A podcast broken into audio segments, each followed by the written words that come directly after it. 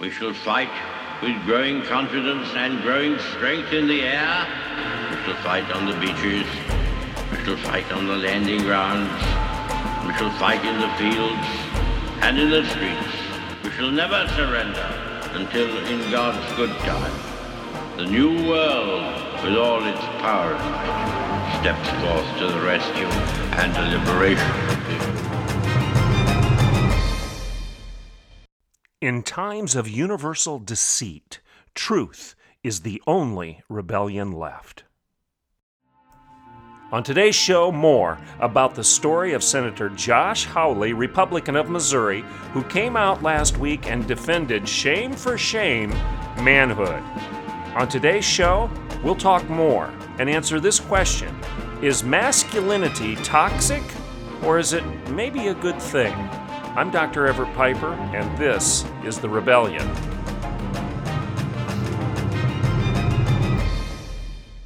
Welcome to today's Rebellion. So, last week I covered this story of Senator Josh Hawley, Republican of Missouri, who um, hit the news last week again. Uh, he caught the attention of the left wing media and the progressive establishment. And uh, as predictable as the sunrise, they lost their minds. Now, before I tell you what he did, I'll tell you that again. I shared it with you last week, and I'm going to talk about that story again today.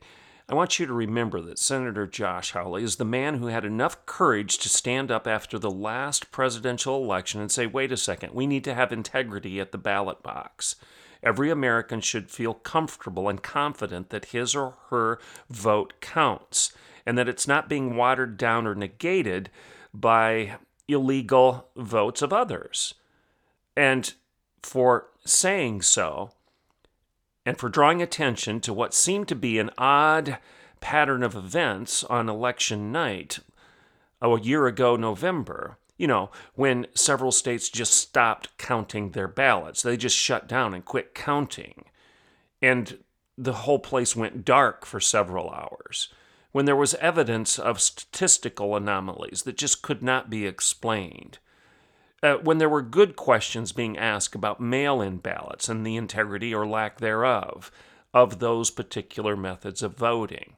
When Senator Hawley led in asking these questions, he was labeled an insurrectionist and Simon & Schuster canceled his contract for his major book deal. And incidentally, the book was a challenge of big tech and the monopoly they have over the information that you can consume. You know, cancel culture and censorship and this modern day book burning that they do digitally. So, what did they do? Big tech burned his book. This you can't make this stuff up.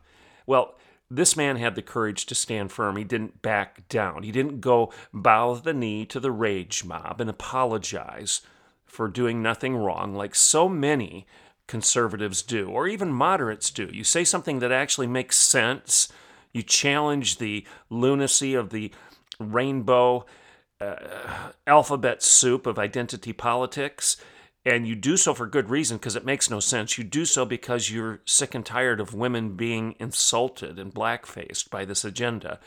And then they go ballistic against you and you apologize. No, you don't apologize for doing what's right. Never bow the knee to the rage mob. Never do that. Because as soon as you bow the knee, they're going to want your head. Your apology is never going to be good enough. As I've said historically, Cranmer recanted, but he still burned. So don't recant. Don't apologize for doing what's right. They're not going to accept it. It's never going to be good enough. So, I want to talk to you today more about the story of Josh Hawley, and specifically his defense of masculinity. And the question I want to ask you, and the one that we will answer today, is masculinity a good thing or a bad thing? Is manhood positive or negative? Is masculinity toxic? Is it the cause of all that ails us? Or could it possibly be the cure? Now, again, we're going to use the story of Josh Hawley as the platform upon which we'll stand as we tackle this question. I'm Dr. Everett Piper, and this is The Rebellion, and I will be right back in a couple minutes. Welcome back to The Rebellion. So, Josh Hawley, senator from Missouri, actually had the audacity. He committed a grave crime.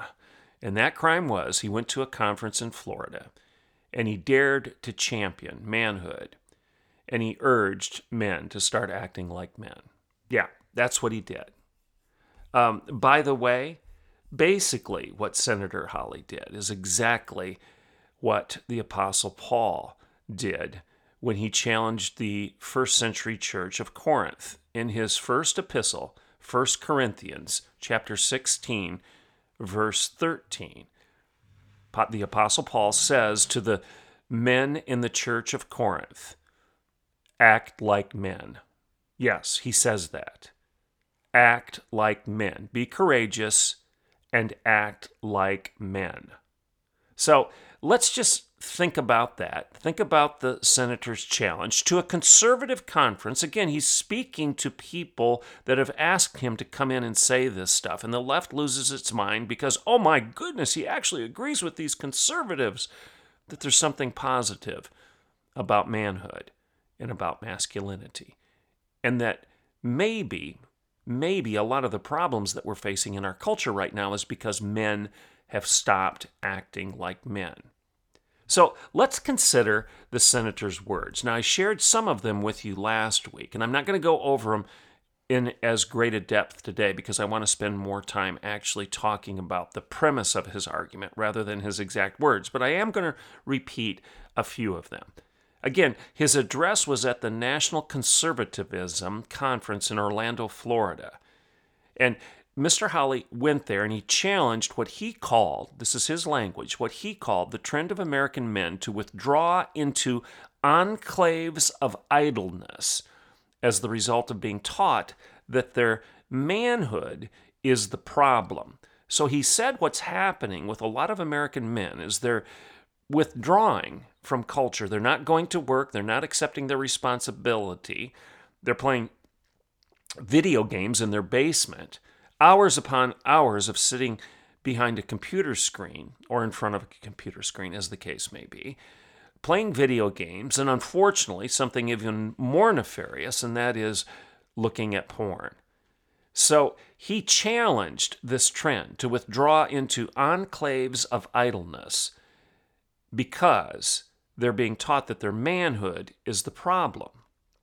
He granted a exclusive, an exclusive interview with Breitbart where he said this I just think the left does not want to own up to the fact that their broadside against America also involves an attack on American men. Close quote.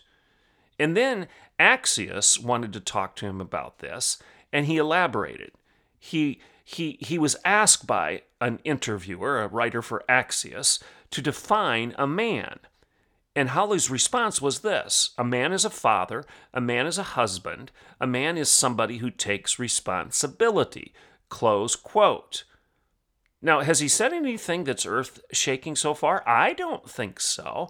Yes, a man should be a father, a man should be a husband, a man is somebody who takes responsibility and accepts the responsibility that comes with fatherhood and being a husband.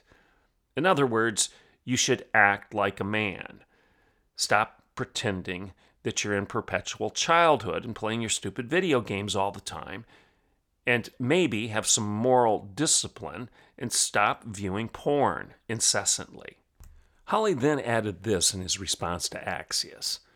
This is what he said when you tell men that to be assertive, to be independent, and to exercise the kind of qualities that have been widely observed as positive attributes in men for a millennia or more, when, when you teach them that masculinity is inherently the problem, uh, he said this I think it's paralyzing to young men. I mean, it leaves them with a profound crisis of action, a profound crisis of identity.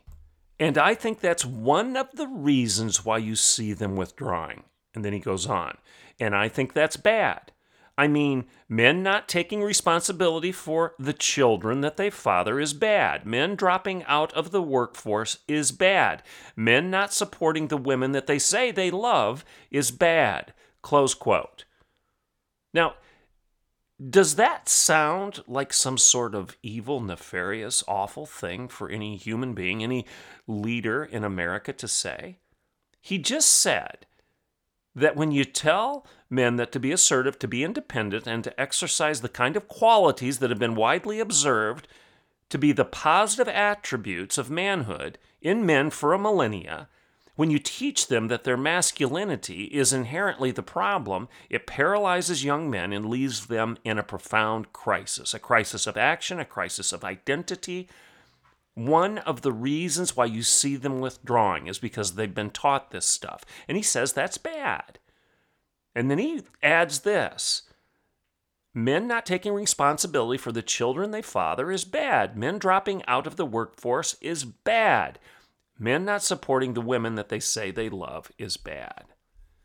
Well, for saying this, like I said in the intro, as predictable as the sunrise, the smart folks out there on the left responded to Hawley's comments by losing their ever loving minds. They responded to his common sense by going ballistic. Uh, here's just one The Guardian's, Arwa Mahdawi. She's just one example. She has a uh, show that she, that she titles The Week in Patriarchy. Trust me, that's not intended to be a positive reference to patriarchy. Her show is titled The Week in Patriarchy. Now, she conceded in her show that men are in crisis, but then she went on to argue that those who embrace traditional masculinity, here's the evidence of the crisis. So, the crisis that men are in are this those who embrace traditional masculinity are, quote, worse off than the men who don't. Her reasoning for that is this Apparently, males who conform to historical gender roles are much less interested in psychological services, counseling, therapy, than those who do not embrace historical gender roles. So, her evidence that men are in crisis is that traditional men don't seek counseling and therapy as often as non traditional progressive men. Can, can, can you how can she possibly miss the obvious here? Maybe the reason traditional men don't seek therapy as frequently as those emasculated by her progressive pablum is because they don't need it. You think? or maybe their therapy comes from living a healthy life rather than one that's dysfunctional reading things that are wholesome and uplifting rather than watching porn all the time, actually going out and doing something physical, going to work rather than playing video games, or how about this? Maybe going to church. Maybe that's the reason that traditional males don't seek therapy all the time like progressive males do. Maybe it's because our therapy comes from going to church, the body of Christ, reading the Bible and trying to live accordingly, and therefore we don't need we don't need your psychobabble. it's crazy. They say these things and they don't even seem to they don't even it doesn't even cross their radar how ridiculous their position is. And this is from smart folks. Well, the Washington Post's Paul Waldman, he piled on by calling Hawley calling on Hawley to support, quote, adequate child care. Okay? Waldman challenged Hawley as a conservative, Hawley being the conservative, Waldman being a liberal, a progressive. He said, well, if you believe in, in families, then you should be supporting adequate child care, quote unquote. So, if you really believe in helping young boys grow up to become responsible adults, you should you should support more child care.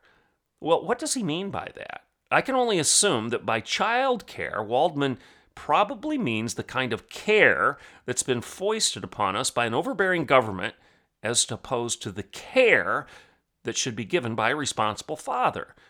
You know, uh, the, the kind of care that has been brought to the nation courtesy of LBJ's Great Society. You know, the kind of care that resulted in more devastation to the black family than anything Bull Connor could have ever dreamed of. That kind of care. That must be the kind of adequate child care that the Washington Post and Paul Waldman think Josh Hawley should be supporting.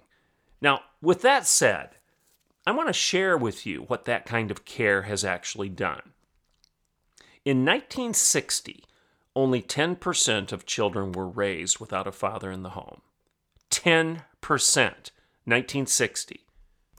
Today, that number is 40% and climbing. And you know what I'm going to say next? It is 70% within the black community. I'm going to repeat those numbers. That should be the end of the show right there. You should get the point just by me citing that one statistic. But I do have more. One more time. In 1960, only 10% of children were raised without a father in the home. Today, the number is 40% and climbing across the board for everybody. For all socioeconomic and racial classes, the cumulative total is 40%. We're going to be hitting one out of two kids being raised in fatherless homes before we know it. In the black community, right now, as we speak, the number is 70%. Almost three quarters of black children are raised without a father in the home. Here's another sobering statistic half of last year's births among millennials were to unwed mothers. And just shy of 50%, almost the same number, of the same group, millennials, now reports that they don't believe a child needs a father and a mother to grow up happy, that you don't need the nuclear family any longer to raise children. Those numbers are sobering, people. 10% of children were raised in fatherless homes in 1960. The number is 40% today and climbing, and 70% within the black community. And half of millennials who give birth, half of the millennial women who give birth are not married. And they don't have any problem with that because the same number views the issue of the nuclear family as being irrelevant, that a child doesn't need a father and a mother to grow up happy. Now, they say this in spite of the mountain of data, the mountain of data to the contrary. And by the way, this data is otherwise known as empirical evidence. You know, for those who pretend to be so interested in following the science, those people who believe in science, who criticize you and me, the conservatives, the rubes, the deplorables, the domestic terrorists, these stupid people that believe in God, believe in the Bible, and believe in human liberty and believe in the Constitution.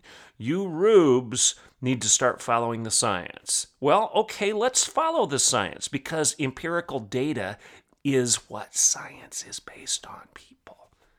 So, and there's a mountain of data that proves that fatherless homes is not a good thing. All right, so let's follow the science. Here's just a sampling of what the research says about a masculine presence, otherwise known as a father, in a child's life. Here's one little data point children in father absent homes are more likely to be poor. Says who? the United States Census Bureau. 44% of children in mother only families live in poverty, compared to only 12% of the boys and girls living in a household headed by a married couple. So we're following the science, aren't we? 44% of children in mother only families live in poverty, compared to only 12% of those who live in a nuclear family with a father in the home. Children with responsible fathers do better in school, says who? The United States Department of Education. They say that students whose dads are highly involved are 43% more likely to receive top grades in class. Okay, you want more? Children without fathers are more likely to go to jail. Says who? The United States Department of Justice. One of the most predictive variables in incarceration is fatherless homes. Did you know that? One of the most predictive variables in incarceration is the fact that the boy, the young man who's being put in jail and sent to prison, grew up in a fatherless home. Inmates repeatedly say that they were raised in a mother only household before being locked up. The list goes on and on. I mean, the data is out there, and it's in our own United States government information. So you can't claim that I'm cherry picking my data points from a conservative source. I'm quoting to you from the Department of Justice, the Department of Education, the United States Census Bureau. The list goes on and on. Children without fathers are more likely to abuse drugs. Children without fathers are more likely to be obese. Children without fathers are more likely to be promiscuous. Children without fathers are more likely to sire more children without fathers. And the cycle goes on and on and on. But yet, the left, the Washington Post, The Guardian, MSNBC, Rachel Maddow, The View, the list goes on and on and on of labeling men like Josh Hawley the prob- problem rather than the solution. That if you believe in strength, in courage, in chivalry, in traditional values, in the father being the leader of the home, and teaching his young boy how to, like the Apostle Paul said in 1 Corinthians 16 13, grow up and act like a man. If you believe that, you're labeled as some knuckle dragging caveman who's the problem rather than the solution. But here's my conclusion. The conclusion for those who have eyes to see and ears to hear is about as obvious as the nose on your face, not to mix my metaphors. It's really quite simple. Masculinity just might be the cure for all that ails us rather than the cause. Thank the Lord for men like Senator Josh Hawley who are willing to say so. I'm going to close by sharing a couple words with regard to my own father.